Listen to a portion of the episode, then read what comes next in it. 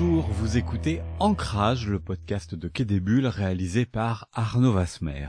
Après avoir raconté 40 années de ce festival à Saint-Malo dans le premier épisode, et bien qu'il ne puisse se tenir en cette année 2020 pour cause de pandémie, je vous emmène aujourd'hui dans l'atelier de trois auteurs.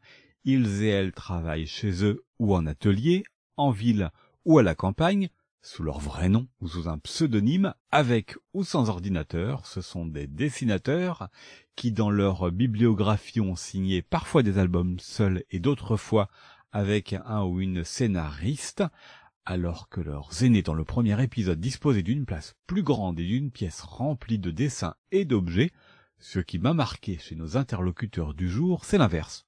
Peu d'objets et une place plus petite.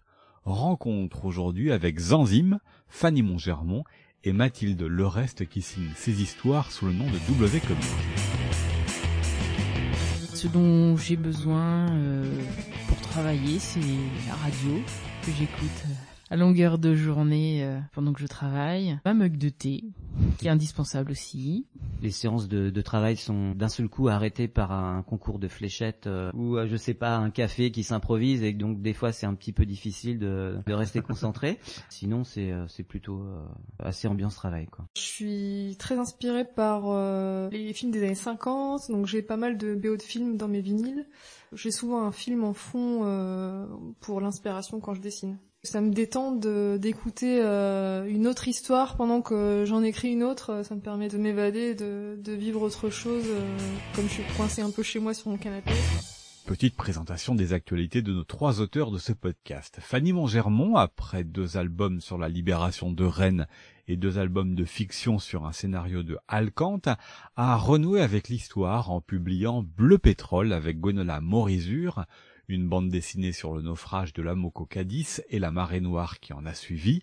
Ce travail fait l'objet d'une exposition aux archives départementales d'Ille-et-Vilaine à Rennes jusqu'au 8 janvier 2021. Mathilde Le Reste, sous le nom de W Comic, raconte des histoires courtes, celle du personnage de Robiche, un homme pas très doué avec lequel elle se joue de l'imaginaire des super-héros, mais aussi des histoires inspirées de faits divers. Elle publie sur son blog, sur son compte Instagram et dans la revue La Vilaine, du nom du fleuve qui traverse le département d'Ille-et-Vilaine. Dans le deuxième numéro, elle a mis en scène et en image un homme conduisant nu, un scooter jaune, près de Rennes pour assouvir une pulsion. Enfin Zanzim, auteur de plusieurs albums, l'un dont il est l'auteur complet, L'île aux femmes, une adaptation également de Tartuffe avec Fred Duval, et de nombreux albums avec le scénariste récemment disparu, Hubert, dont le dernier en date, paru il y a quelques semaines, remporte un large succès critique et public, Podom. L'histoire est celle d'une femme qui revêt une podome pour découvrir son futur époux, le mariage étant décidé à l'issue d'une négociation entre les familles. Cet homme va devenir amoureux de cette peau et non de sa femme dans une ville dominée par le fanatisme religieux. À noter que c'est lui, Zanzim, qui signe le logo de cette série de podcasts Ancrage avec la pieuvre qu'il en soit ici une nouvelle fois remercié. Entrons à présent dans les ateliers de ces auteurs pour qu'ils nous décrivent quels objets se trouvent dans leur environnement.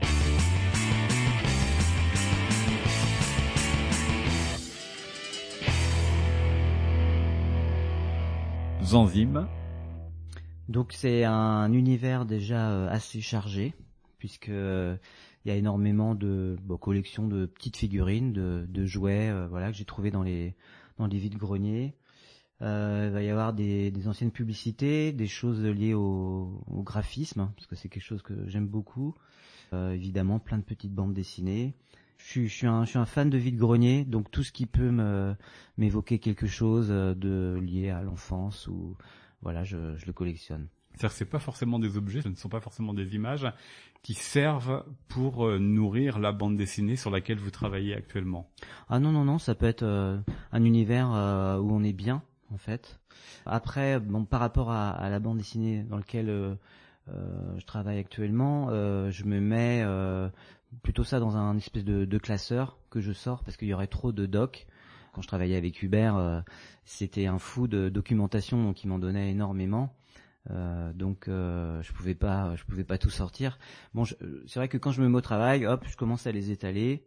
un peu partout sur mon bureau. Et puis, puis voilà, là je me mets en, immersion. J'essaye même des fois de les regarder une bonne fois pour toutes et de les re-ranger pour en, garder que le souvenir et essayant de, de retranscrire que, que l'essentiel tous ces objets, toutes ces images que vous avez, euh, pourquoi est-ce qu'elles vous sont importantes? Pourquoi est-ce que vous avez besoin de mobiliser vos souvenirs euh, d'enfance?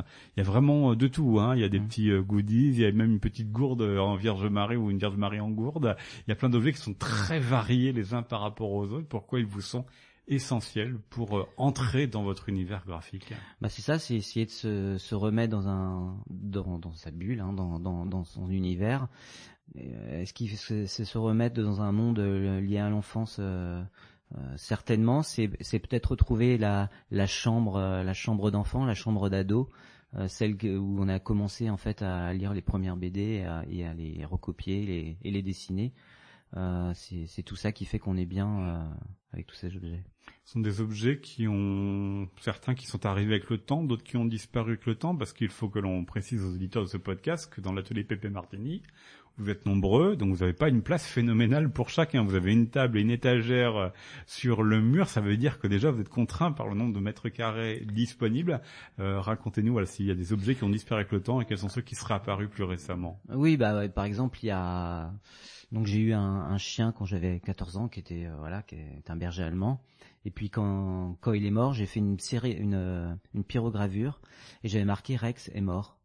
Et euh, du coup, plus tard, je l'ai ressorti dans ma chambre d'étudiant. Et, et, ça faisait marrer tout le monde. Qu'est-ce que c'est que son truc Ta, ta, pyrogravure marqué Rex est mort? Et j'ai expliqué que voilà que j'avais un berger allemand tout ça. Et à chaque anniversaire, on m'a offert un berger allemand. Et donc les bergers allemands se sont accumulés et à tel point que euh, donc bah, chez moi c'était plus la peine de les mettre. Et, et donc j'ai un jour fait, un petit hôtel euh, de bergers allemands à l'atelier et même même là ils ont pas supporté. Ils m'ont dit il va falloir que tu que tu fasses autre chose avec. Donc on essaye de mettre des objets mais pas en mettre partout parce que bah voilà si, si, si tout le monde commence à s'étaler euh, ça devient un peu l'anarchie mais euh, quand il y a des, des petits dessins qui commence à traîner euh, comme ça un peu partout dans l'atelier, c'est c'est intéressant. Il y a souvent par exemple des dessins euh, autour du ménage, le ménage qui n'est pas fait, la, la vaisselle qui s'entasse et tout ça. Donc ça c'est ça c'est plutôt rigolo. Fanny Mongermont. J'ai un j'ai un tout petit atelier qui j'espère sera provisoire pas trop longtemps. Euh, mais bien sous euh, la lumière. Ça c'est important pour moi d'avoir une bonne lumière pour travailler euh, mes couleurs avec mes petits pots d'encre, euh, mes tubes d'aquarelle, palettes, pinceaux. Tout ce qui concerne le dessin, bah, ça reste assez basique, hein, euh, papier, crayon, euh, calque, j'ai une table lumineuse. Après, ce dont j'ai besoin pour travailler, c'est la radio que j'écoute à longueur de journée pendant que je travaille. Euh, ma mug de thé, qui est indispensable aussi. Et voilà pour le, le principal, quelques documents aussi de, recherche, euh, mes, mes les planches précédentes pour revenir un peu en arrière, savoir euh, comment j'avais dessiné telle ou telle chose. Voilà, plein de petits documents euh, de cette sorte. C'est chez vous et pourtant c'est très sobre hein, comme euh, environnement. C'est un choix. Alors là, vous avez dit que c'était temporaire parce que voilà, dans votre maison en rénovation, il y aura prochainement prévu euh, une plus grande place pour votre euh, atelier, mais c'est quand même un choix et c'est quand même quelque chose qui va rester à votre avis le fait qu'il n'y ait pas trop d'objets autour de vous dans votre environnement de travail? je suis quelqu'un d'assez on va dire maniaque, donc j'aime bien quand tout est rangé voilà, et, propre. Et, bon. Euh, mais c'est vrai que des fois, il me manque quand même euh, des choses, de, de pouvoir m'étaler un peu plus pour pouvoir commencer peut-être euh, d'autres choses en peinture, peut-être avoir des, des bouquins de, de référence un peu plus à portée de main, ce genre de choses. si ça manque, je pense que ça sera, ça sera mieux plus tard. En attendant, je fais avec le peu de place que j'ai. Qu'est-ce que vous écoutez pour réaliser euh, un dessin? Alors euh, j'ai j'ai mon petit mes petites habitudes en fait. C'est euh, euh le matin j'aime bien écouter euh, France Inter. Voilà j'ai mes, mes mes émissions rituelles on va dire que ça me met dans une ambiance de travail. L'après-midi souvent je passe plus à la musique Mais j'aime bien avoir euh, ce- ce- cette ambiance où je suis en même temps seule, donc il y a personne à interagir avec moi. Mais d'un autre côté, je, je sais qu'il y a de la vie ailleurs, j'entends ce qui se passe, je reste connectée au monde en fait. Hmm. Et ça, ça me plaît bien d'avoir euh, des gens euh, à écouter. Bah oui, parce qu'il faut bien le dire, c'est un métier solitaire. Ah bah oui, très solitaire, oui. Bah et en surtout, plus, vous travaillez pas en euh, atelier, vous, vous travaillez chez vous. Surtout en ce moment, ben un- en partie, mais sauf qu'en ce moment c'est un peu, euh, j'y suis pas retournée. En fait, euh, euh, Xavier de la librairie Tibule m'avait proposé, euh, parce que Nicobi y était déjà, euh, une partie de, de son bureau à l'étage de Tibule, et donc j'ai ma table à dessin là-bas aussi. Euh, donc c'est vrai que j'y allais une à deux, deux journées par semaine, mais bah, là par les temps qui courent, euh, j'y suis pas retournée. Mais ça vous manque pas plus que ça, le fait de ne pas être avec euh, d'autres, parce que ça peut être euh, pesant quand même au, au quotidien. C'est un métier très très très solitaire. Ah si, ça manque un peu. C'était un, un, un petit euh, confort social que j'appréciais bien, au moins une journée par semaine, ouais. De discuter avec les libraires, de discuter, discuter avec Nicobi, un, un- une autre personne qui passe travailler aussi, même si c'est pas dans le milieu de la BD. Voilà, d'avoir des échanges. euh, sur mes planches, j'avais aussi des critiques Mhm. euh, très constructives, des choses que j'avais pas forcément vues. euh, ça, ça, ça me manque un peu, c'est vrai. Zanzim. Ouais, c'est un peu la particularité de travailler dans un atelier, c'est-à-dire que c'est une activité solitaire, l'activité de dessinateur, d'auteur de bande dessinée, là où vous êtes à, à- à plusieurs, même pour votre euh, imaginaire, il faut faire la part des choses entre ce qui est propre à votre bulle et ce qui est de la bulle des autres qui vient euh, Mm. télescoper la vôtre. Oui, c'est ça. C'est euh, bah, c'est vrai que moi j'ai travaillé. Enfin, je travaille aussi euh, chez moi. En fait, on va dire à, à mi-temps euh, dans, dans mon atelier euh, à Tinténiac et puis euh, ici. Euh, chez moi, je vais plus privilégier euh, le, découpage des choses liées au, scénario, par exemple. Et puis euh, à l'atelier Pépé Martini, ça va être plutôt de l'ancrage. Ça va être aussi montrer des dessins, peut-être avec d'autres collègues. Et bah, il y a une sorte d'émulation qui se fait autour de de ce travail, des échanges. Euh, le travail. besoin de se regarder, outre le regard euh, que vous avez eu, qui, a été celui d'Hubert pendant une partie de vo- votre aventure euh, bande dessinée, il y avait le besoin aussi de regard euh, d'autres personnes qui de toute façon n'intervenaient pas sur la bande dessinée pour sentir si ça se passait bien, si euh, vous aviez le bon feeling? Oui, en même temps non, parce que c'est les, les- en fait les, euh, les collègues sont assez euh, assez respectueux du, du, du travail. Ils, ils vont pas forcément juger. Ils sont plus là pour te euh, pour t'encourager en fait, tout simplement d'être. euh, c'est plutôt bienveillant. Euh, et puis c'est surtout de se dire qu'on n'est pas tout seul à, à travailler, que voilà, c'est un métier qui est, euh, qui est difficile, qu'il faut voilà, qu'il faut qu'il faut cravacher. Et, euh, et ben rien que ça, c'est c'est motivant. Alors après, les les séances de, de travail sont euh, d'un seul coup arrêtées par un concours de fléchettes euh, euh, ou, ou, euh, je sais pas un café qui s'improvise et donc des fois c'est un petit peu difficile de De rester concentré. Mais euh, sinon c'est c'est plutôt euh, assez euh, assez ambiance travail quoi. Ouais, ça veut dire que tout ce qui est espace partagé, tout ce qui est euh, télétravail, notamment, qui ont été des thèmes dans l'actualité euh, liés à la pandémie, finalement, vous aviez déjà ce rythme-là depuis quelques années. Ah mais nous on était déjà confinés depuis euh, depuis le début donc ça n'a pas changé euh, finalement grand chose. Mathilde Le Reste. La plupart du temps, je travaille euh, donc euh, dans, la, dans, bah, dans mon salon, hein, dans lequel j'ai un petit bureau euh, avec euh, un ordinateur, euh, une platine vinyle, et effectivement. Euh, je suis très inspirée par euh, les films des années 50, donc j'ai pas mal de BO de films dans mes vinyles. Euh, donc voilà, j'ai souvent un film en fond euh, pour l'inspiration quand je dessine. Il vous sert à, à quoi? L'ambiance, le rythme, la musique? Euh, oui, en fait, euh, c'est pas pour me meubler le silence, mais c'est plus que ça me détend d'écouter euh, une autre histoire pendant que j'en écris une autre. Ça me permet de euh, de m'évader, de, de vivre autre chose. euh, comme je suis coincée un peu chez moi sur mon canapé, voilà, c'est pour ça essentiellement que que je regarde des films en même temps.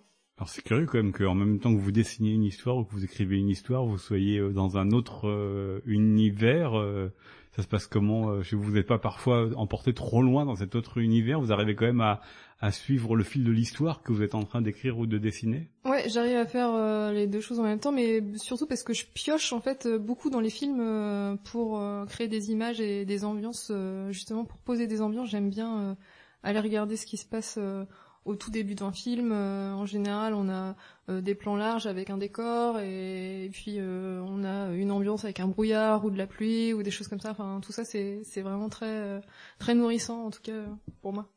Donc c'est plutôt le côté alors films des années 50, mais films noirs des années 50, mais comme le sont d'ailleurs vos, vos, histoires de faits divers, ça commence comme dans un film noir. C'est toujours un peu, un, un, peu, glauque. Hein. Ah, oui oui tout à fait, ouais, j'adore.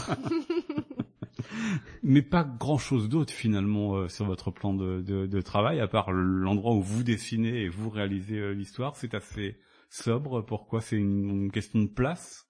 Euh, non, en fait, j'ai un peu une tendance à jamais rien jeter et du coup euh, je me retrouve euh, vite euh, parasité par plein d'objets. Donc j'essaie de de pas acheter trop de choses et de pas accumuler parce que sinon ça m'angoisse terriblement. Je me dis que le prochain déménagement va être un cauchemar, donc c'est pour ça qu'il n'y a pas grand chose finalement. Et vous avez une fenêtre à côté qui donne dans la rue qui fait aussi peut-être un, un, lieu d'inspiration. Ouais, ouais, tout à fait. Ouais. J'aime bien regarder. Les... Il y a pas mal de passages ici. Il y a beaucoup d'étudiants. On est à côté de la fac de droit, donc euh, c'est vrai qu'il y a beaucoup de passages. J'aime bien euh, la vie citadine avec la vue sur les rues, euh, etc. Pas de feuilles de papier? Euh, chez vous, alors un petit peu, mais c'est principalement l'ordinateur et la tablette. Ouais, en fait, je fais, je fais toujours un croquis et des recherches sur, sur un cahier. Et ensuite, je les prends en photo avec ma tablette et je retravaille tout numériquement. Mais c'est vrai que du coup, les seuls dessins que j'ai, c'est vraiment des, des, croquis, des ébauches, des brouillons, pas, jamais de choses très très finies euh, sur papier.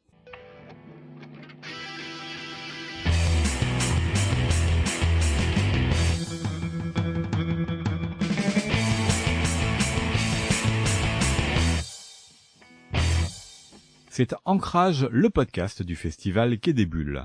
Après avoir découvert les environnements de travail de Fanny Montgermont, Mathilde Lerest et Zanzime, intéressons-nous à leur manière de dessiner, parfois avec un temps de recherche sur papier, avant de passer au numérique pour la suite de l'élaboration d'un dessin comme Mathilde Lerest.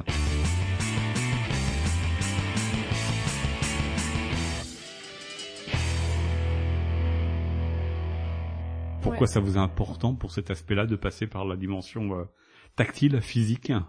Parce que j'arrive pas à dessiner euh, directement à la tablette. En général, à la tablette, je, je ne fais que ancrer et je j'arrive pas. Donc le contour des personnages ou des décors. J'arrive pas à dessiner directement sur tablette parce que c'est pas du tout le même geste. Et du coup, souvent, c'est enfin toujours je dessine d'abord euh, au crayon sur mon sur mon cahier. Et qu'est-ce que vous recherchez justement sur euh, votre cahier? Ça va être le physique des personnages, ça va être le décor, ça va être euh, ce qui va donner une indication de l'ambiance. Alors on a dit que c'était très glauque, maintenant c'est très drôle ce que vous racontez. enfin c'est ça qui est euh, surprenant, c'est qu'il y a ces deux univers qui se télescopent. Qu'est-ce que vous recherchez vraiment? Euh, surtout les personnages, ouais. Je fais, en ce moment, je fais beaucoup de, de recherches d'expression, de visage, etc. Les décors, euh, bah les décors, je les fais plus plus sur tablette en fait directement le personnage de Robiche, donc qui est votre euh, anti-super-héros, votre super-héros un peu un peu loser ou un peu à côté, comment est-ce qu'il est né lui? Pas de la même manière, d'abord en faisant un un casting oui, de C'est vrai, c'est un peu ça. Euh, je cherchais en fait euh, un physique qui pouvait incarner euh, bah, un personnage un peu un peu loser et je m'étais inspirée d'acteurs au départ, je dessinais un peu euh, Vincent McCain, et puis euh, finalement, ça n'allait pas parce que je cherchais quelqu'un que je pouvais dessiner euh, vraiment tous les jours, dont je me laisserais pas. Et finalement, en fait, c'est quelqu'un que je connais dans mon entourage qui que j'ai dessiné assez naturellement, et j'ai trouvé qu'il était parfait pour pour incarner ce, ce rôle, donc euh, je l'ai gardé. Il est heureux, il est flatté ou il est désespéré de voir les aventures que son double de papier vit, parce que certes il y a le physique, mais il y a quand même ce qu'il ce qu'il vit. Hein. C'est, il a un peu de mal ce garçon quand même hein, chez vous. Hein. Euh, je, je, on en a jamais parlé. Je sais pas si, je pense qu'il sait, mais je, on en a jamais discuté. Alors là, du coup, il y a peut-être certains des auditeurs de ce podcast qui vont se dire quoi? Derrière Robiche? C'est une femme, c'est vous, Mathilde Le Reste, vous l'entendez combien de fois ça cette euh, cette euh, question? Ouais, je l'entends. Euh, bah, je l'entends. Enfin, ouais, j'ai des commentaires sur les réseaux sociaux et puis en dédicace aussi, euh, on, on, on, me demande, mais ah, mais je croyais que non, non, je croyais que c'était un homme. Je comprends pas. je sais pas. Pour à quoi c'est enfin à quoi c'est dû sûrement parce que mon personnage est un homme mais parfois c'est même on m'a dit que même l'humour euh, était plus masculin. Enfin, je sais pas. C'est des, des commentaires que j'ai eu, ouais, effectivement. Parce que c'est un humour comment un peu un peu trash, un peu cru? Oui, je pense qu'il y a, il y a de ça. Euh, Est-ce que euh, on est habitué à ce que ce soit un humour d'homme, alors que voilà, moi je me suis complètement approprié. C'est c'est vrai que c'est c'est mon univers, ça l'a toujours été, mais euh, ça, ça, ça en surprend certains, effectivement.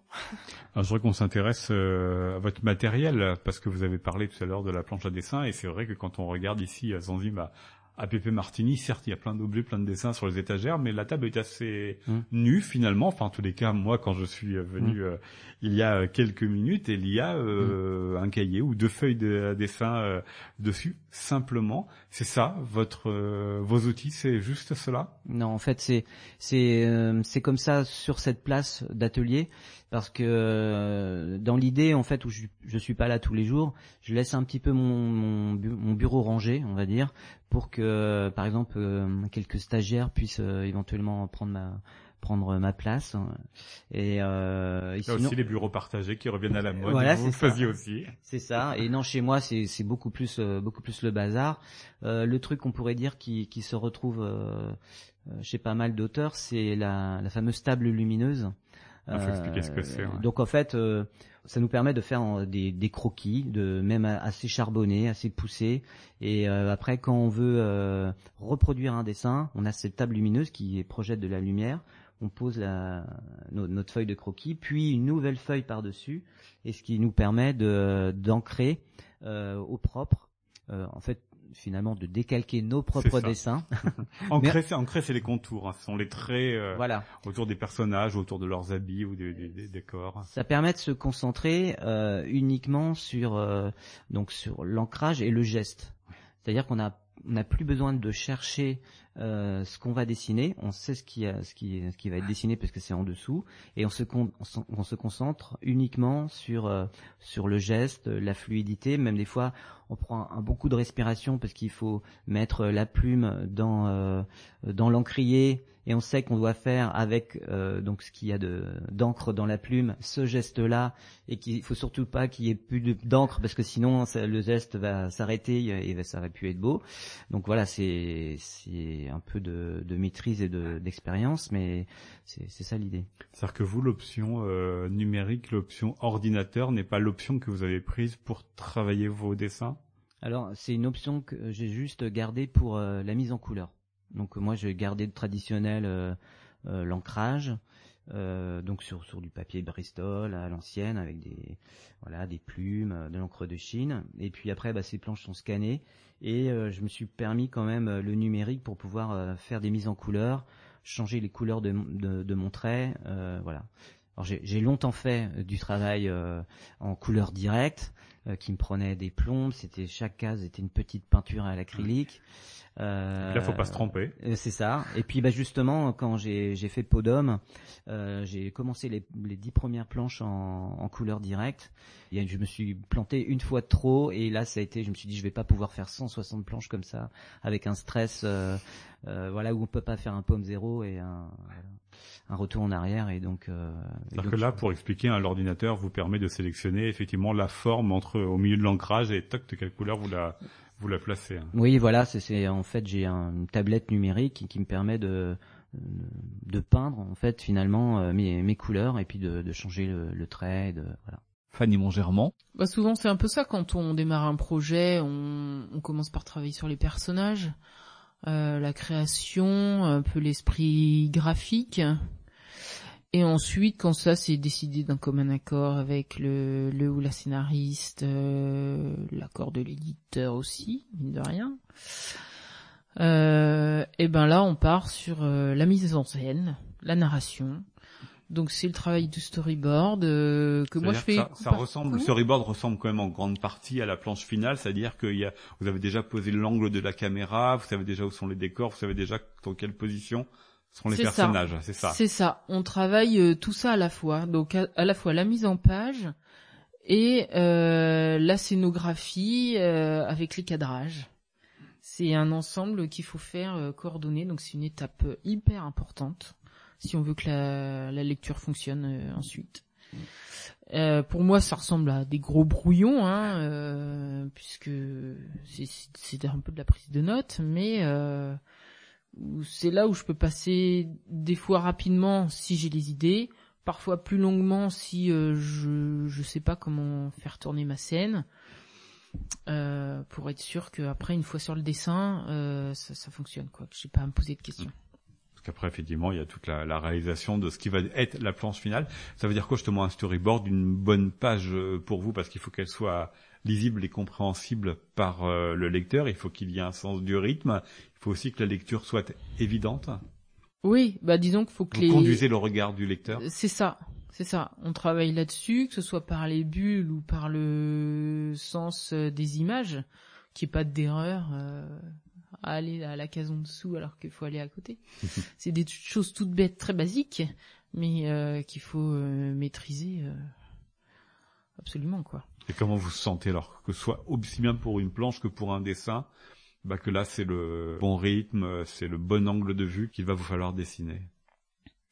Euh, alors là, c'est tout se passe en tête. Hein. C'est c'est un peu un brainstorming entre mon conscient et mon inconscient à ce moment-là, parce que des fois il y a des choses que je sais pas, et j'avoue que je travaille en même temps euh, avec le sommeil. Donc ça m'arrive de faire du storyboard au moment de en début d'après-midi au moment de faire une sieste en fait. J'ai un peu honte de le dire, mais et le passage avant le sommeil m'amène souvent plein d'idées de l'inconscient.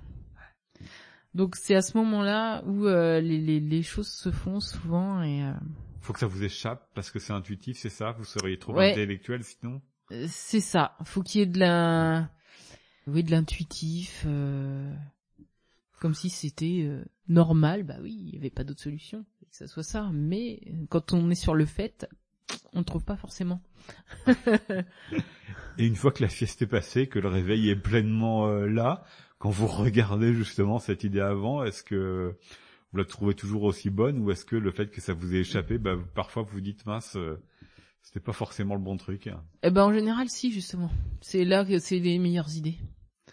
Souvent, celles qui, celles qui m'arrivent d'un coup comme ça, euh, en semi-sommeil, euh, c'est celles qui qui perdurent.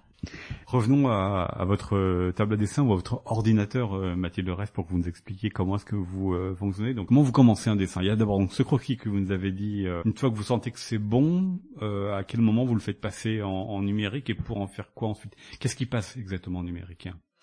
Euh, en fait, euh, dès que mon dessin, je le trouve assez, satisfaisant, je vais le prendre en photo euh, et tout de suite, je vais le repasser sur mon iPad. En fait, donc je passe pas du tout par un scanner, hein, c'est encore plus rapide.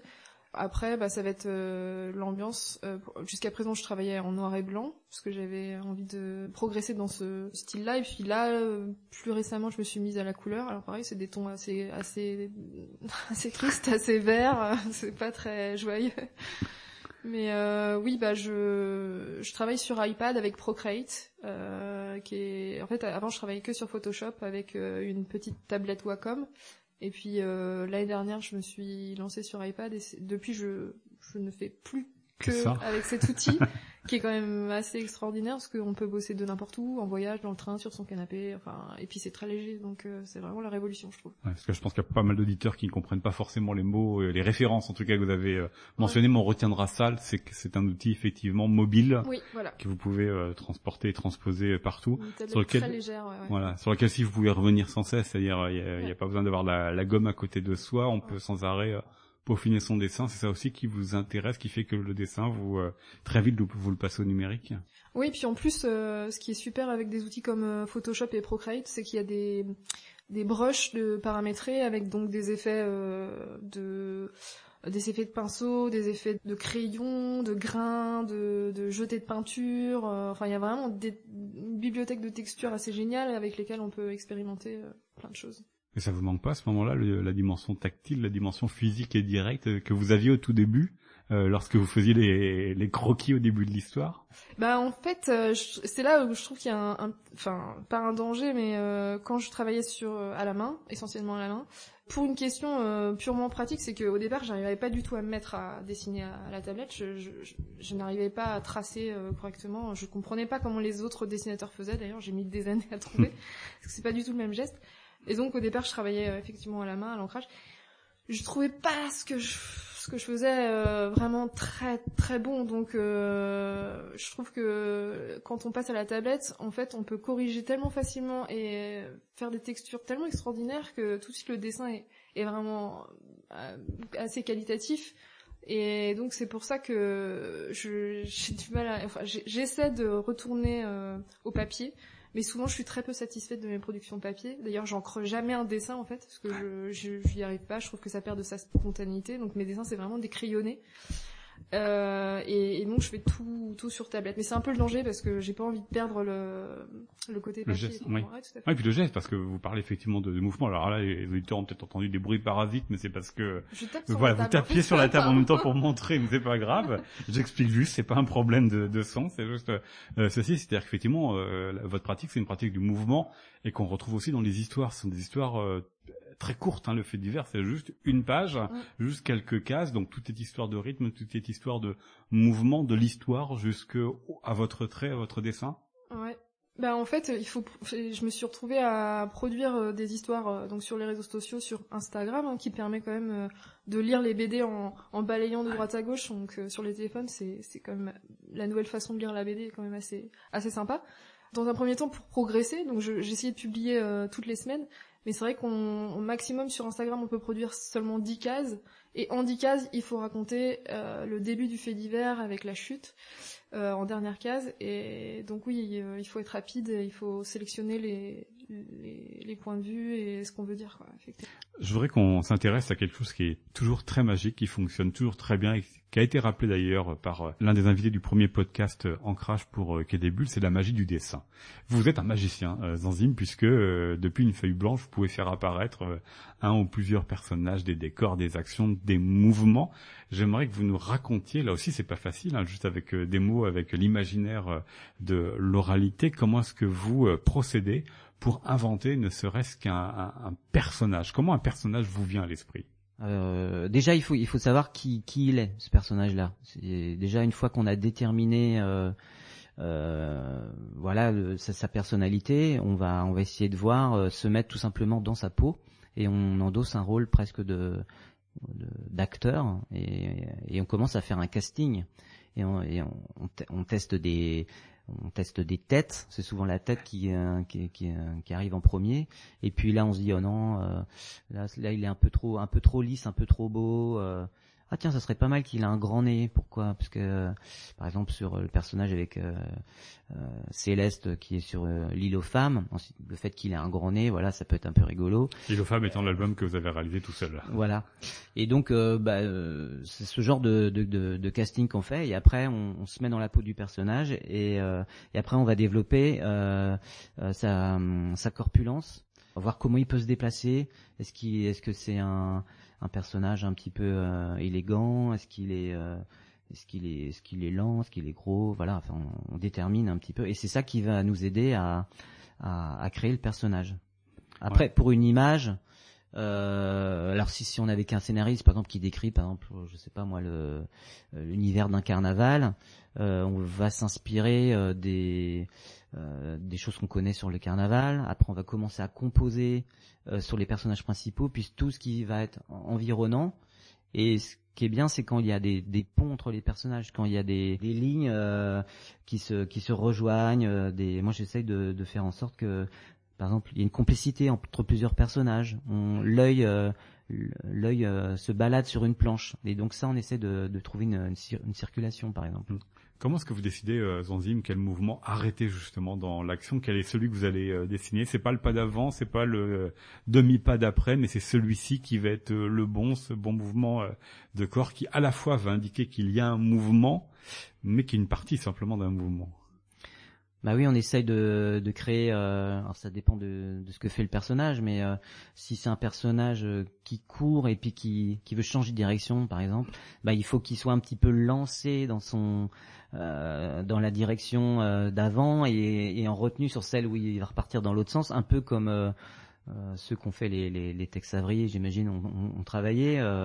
donc c'est ça, ça se fait pas comme ça. C'est c'est un travail de ouais de de maturité aussi. Enfin, moi, j'ai pas réussi à faire ça tout de suite. J'ai fait des, des, années de dessin avant de, de, réussir à comprendre ce genre de, de fonctionnement. Euh, il faut, il faut aussi pas mal libérer son geste, qui est pas toujours, euh, qui est pas toujours évident quand on commence la, la, la, BD. On, moi, j'arrêtais pas de gommer, j'arrêtais pas de gommer. Euh, et maintenant, euh, c'est vrai que j'ai plutôt euh, dire à, des étudiants de, de, de dessiner directement euh, au bic ou euh, voilà pour que pour qu'ils puissent pas avoir de à refaire, moyen à refaire ou de, de revenir en arrière quoi. Ce que vous avez fait sur euh, Podum, qui est un album qui est beaucoup plus épuré au niveau du dessin, au niveau du détail, oui. par rapport à Ma vie posthume, par rapport aux yeux verts, par rapport à La sirène de pompier, les, les, autres albums que vous avez pu mm. faire précédemment, L'île aux femmes. Bah, c'est vrai que j'ai voulu faire quelque chose de plus de plus limpide, de plus de plus clair et ah, il est plus gros et plus clair. ouais, c'est ça. Et puis le euh, le propos d'Hubert était était aussi assez fort, euh, donc je voulais pas non plus euh, surcharger. Donc euh, j'ai essayé d'aller dans voilà de, de, revenir à de la ligne claire, pure et et aller sur un dessin essentiel, ce qui pour moi est le plus dur. J'adore des gens comme Réserve, des choses comme ça, ou sans paix, ou juste avec deux trois traits, il y a, y y a l'essentiel. Ça, c'est une direction qui me qui me plaît bien. C'est aussi pour moi une manière de revenir aussi à, l'amour de, la ligne claire, un petit peu ce que ce que j'ai lu quand j'étais petit et que, j'ai trouvé euh, assez extraordinaire. Et puis mais euh, une, sorte de ligne claire euh, décomplexée où, je vais pas revenir cent mille fois sur comment dessiner un, un beau bâtiment, par exemple. voilà. C'est-à-dire que l'efficacité, c'est la simplicité. Voilà, c'est ça, exactement.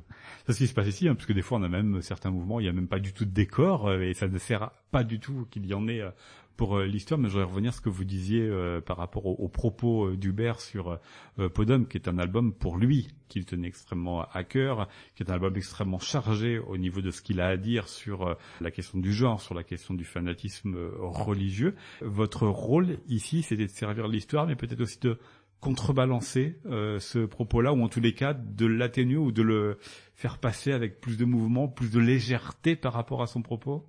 Oui, exactement. Euh, on, a, on a toujours eu ce jeu-là avec Hubert, de, un jeu de ping-pong où euh, j'essayais d'édulcorer euh, les, les scènes que je trouvais un peu trash et puis les, les, choses que lui voulait faire un peu un peu trash. Moi, j'essayais de de, ramener un peu de douceur, voilà. Donc là, par rapport à, à des choses un petit peu un petit peu violentes ou un petit peu un petit peu dures à à avaler. Moi, j'essayais de, faire en sorte que la pilule passe mieux en, voilà, en supprimant des cases, en, essayant de faire en sorte que euh, qu'on se concentre euh, sur l'histoire et, et, s'effacer un petit peu en fait par rapport au dessin.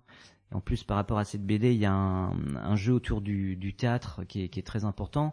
Une fois que le décor est, planté, on n'a plus besoin finalement du décor. chaque personne se, se, fait son propre décor, et euh, c'est pour ça aussi que j'ai enlevé beaucoup de beaucoup d'arrière-plan. Vous avez deux lieux pour euh, travailler, Fanny Montgermont, euh, chez vous. Il y a le lieu du dessin et il y a le lieu de la couleur, euh, ce que vous avez dit, sous la fenêtre avec toutes ces petits, petites fioles, tous ces petits pots de couleurs très bien ordonnés, puisque vous avez dit qu'il y avait ce côté maniaque chez vous et pour le visiter, j'ai vu qu'effectivement tout était très ordonné. Pourquoi c'est important pour vous que le lieu de la couleur ne soit pas le lieu du dessin? Et pour les lumières et pour le lieu géographique tout simplement. Alors déjà pour le dessin, je travaille en plan incliné.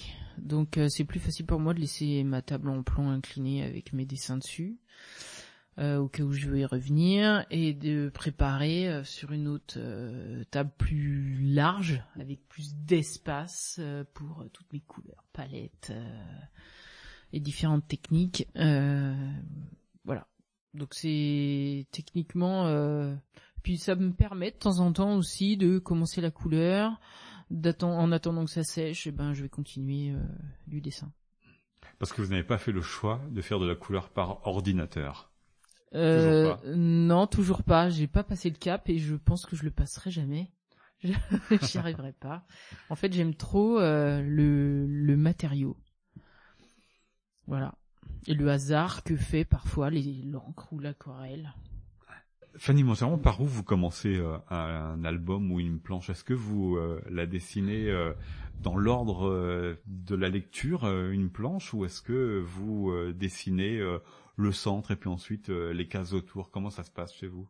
Ah non, c'est exactement dans l'heure de la lecture.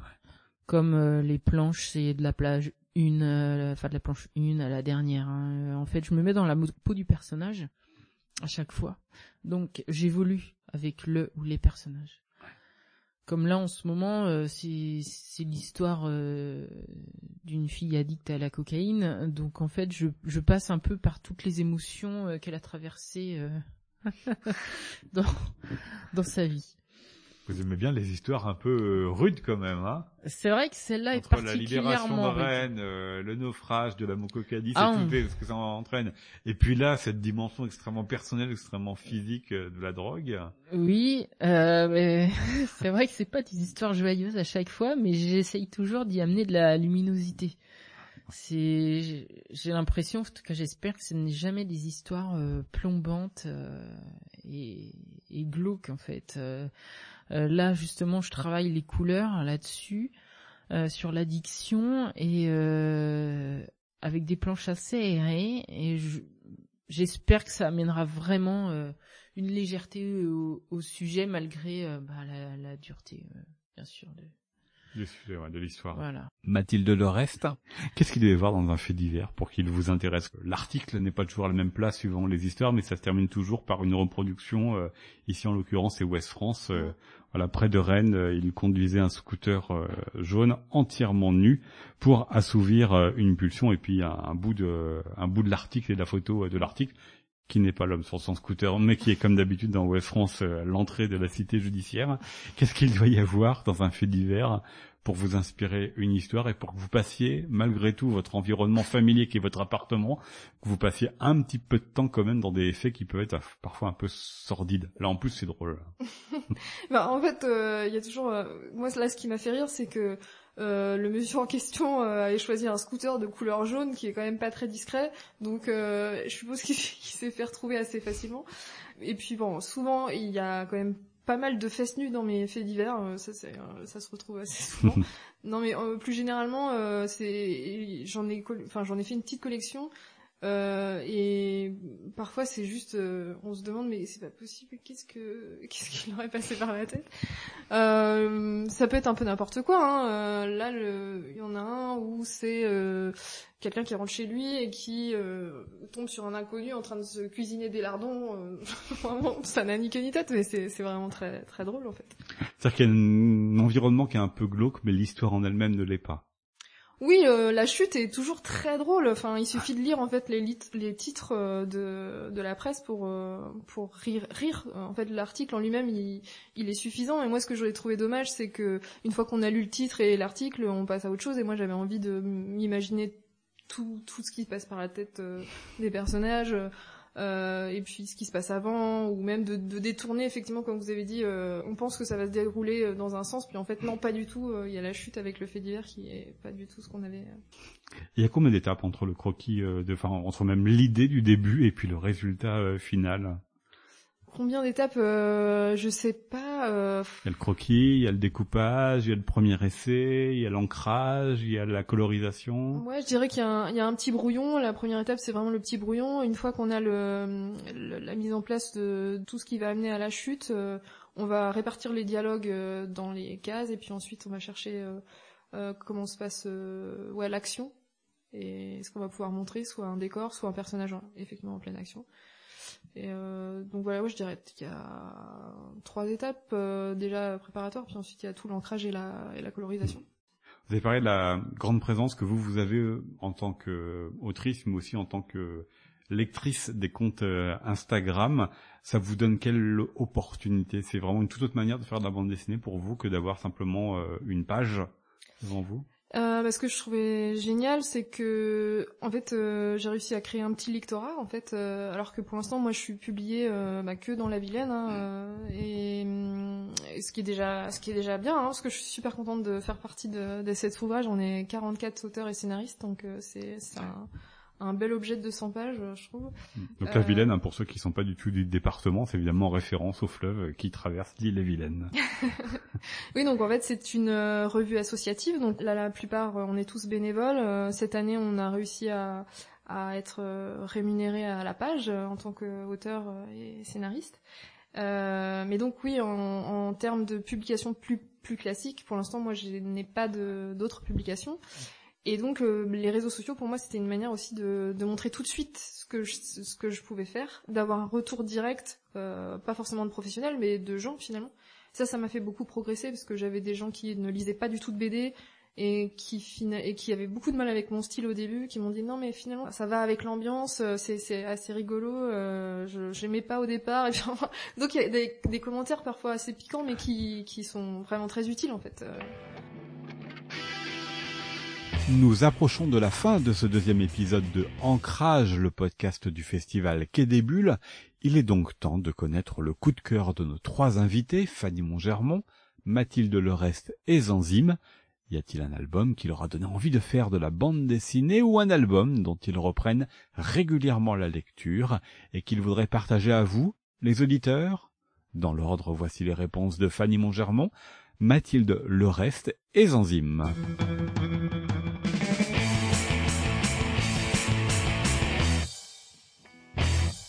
Je lisais plus du, manga au début, et c'est vrai que j'avais j'avais une- un peu une révélation de ce côté-là par euh, la, série Akia. Mais après, la- l'album qui m'a fait dire que bah, finalement en, BD franco euh, belge, enfin européenne on va dire, je pouvais aussi me lancer dans, dans la BD, c'est euh, quand j'ai lu La Terre sans mal d'Emmanuel Lepage et Anne Cibran. Et ça, c'était euh, bah, une révélation. J'étais encore euh, ado, mais euh, c'est là que je me suis dit, mais si en France, en fait, euh, on peut faire des, des super belles histoires euh, magnifiquement dessinées. Et donc ça, pour moi, c'est resté une référence. Alors euh, j'ai le droit d'en dire deux. Ben, comme tout le monde. Euh, Je prépare tout le monde à cette question-là et tout le monde me dit je peux en dire deux. Bon, Allez-y. c'est bien de savoir que je suis pas la seule.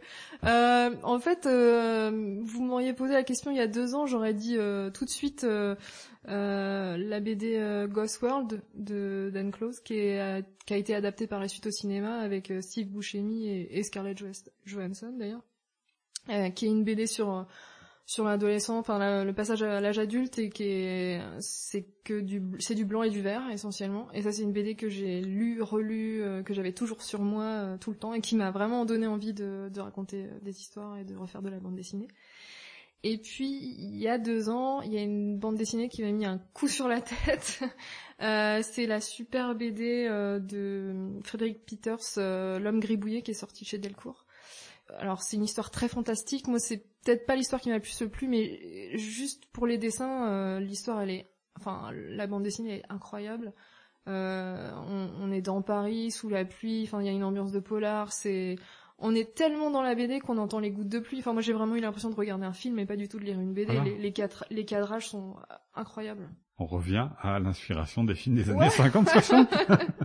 Euh, par rapport à, à Peau d'homme, euh, celle qui m'a bien plu, c'était euh, l'été, l'été diabolique d'Alexandre Cléris, parce qu'il y avait beaucoup de, de graphisme euh, dedans, et, et du coup, ça m'a donné un peu de liberté, ça m'a donné plein d'idées, et je me suis dit tiens, euh, il y a moyen de développer peut-être un truc qui, qui serait à cheval entre le graphisme, euh, euh, la bande dessinée, euh, voilà, les arts graphiques en général, et donc du coup ça, ça m'a beaucoup beaucoup plu. Ce même sentiment que j'ai retrouvé dernièrement avec la BD de Daniel Blancou, un auteur de BD en trop, qui m'a qui m'a beaucoup plu et dans son découpage et dans son son propos. Euh, Vous avez de la chance, il sera l'invité prochainement de- d'un des épisodes. hein. bah parfait. Puis je rajoute une dernière question. Euh, Zanzim a part une fois, on va dire aux auditeurs, on a été dérangé, sinon c'est quand même, on est dans la cuisine, on est dans l'atelier Pépé Martini, j'ai juste rencontré l'un de vos collègues. C'est ça l'environnement sonore euh, du travail, finalement vous êtes très nombreux. Mais il se passe pas grand chose au niveau des oreilles, à part quand on doit s'interrompre pour le, le concours de fléchettes ou pour faire la vaisselle? Non, ça dépend des jours en fait. C'est assez euh, c'est assez différent. Là, c'est vrai qu'aujourd'hui c'est c'est assez calme. Bon, c'est mercredi. Je sais pas. Pourtant, il y a pas beaucoup d'auteurs qui ont d'enfants, mais euh, ah si, j'en- entends un qui descend les escaliers. Là, je pense que ça va être le bon moment. C'est soit l'heure du goûter, soit l'heure de parce qu'il y a aussi un autre étage qu'on a on n'a pas encore visité où il y a d'autres euh, dessinateurs qui se cachent. C'était Ancrage, un podcast d'Arnaud Vasmer pour le festival Quai des Bulles. Je remercie nos trois invités, Zanzim, Fanny Montgermont, Mathilde Lerest, ainsi qu'Alexia Chaignon de l'association Quai des Bulles et Francis CI pour la musique. Vous pouvez retrouver cet épisode et le précédent sur le site et les réseaux sociaux du festival Quai des Bulles. À bientôt!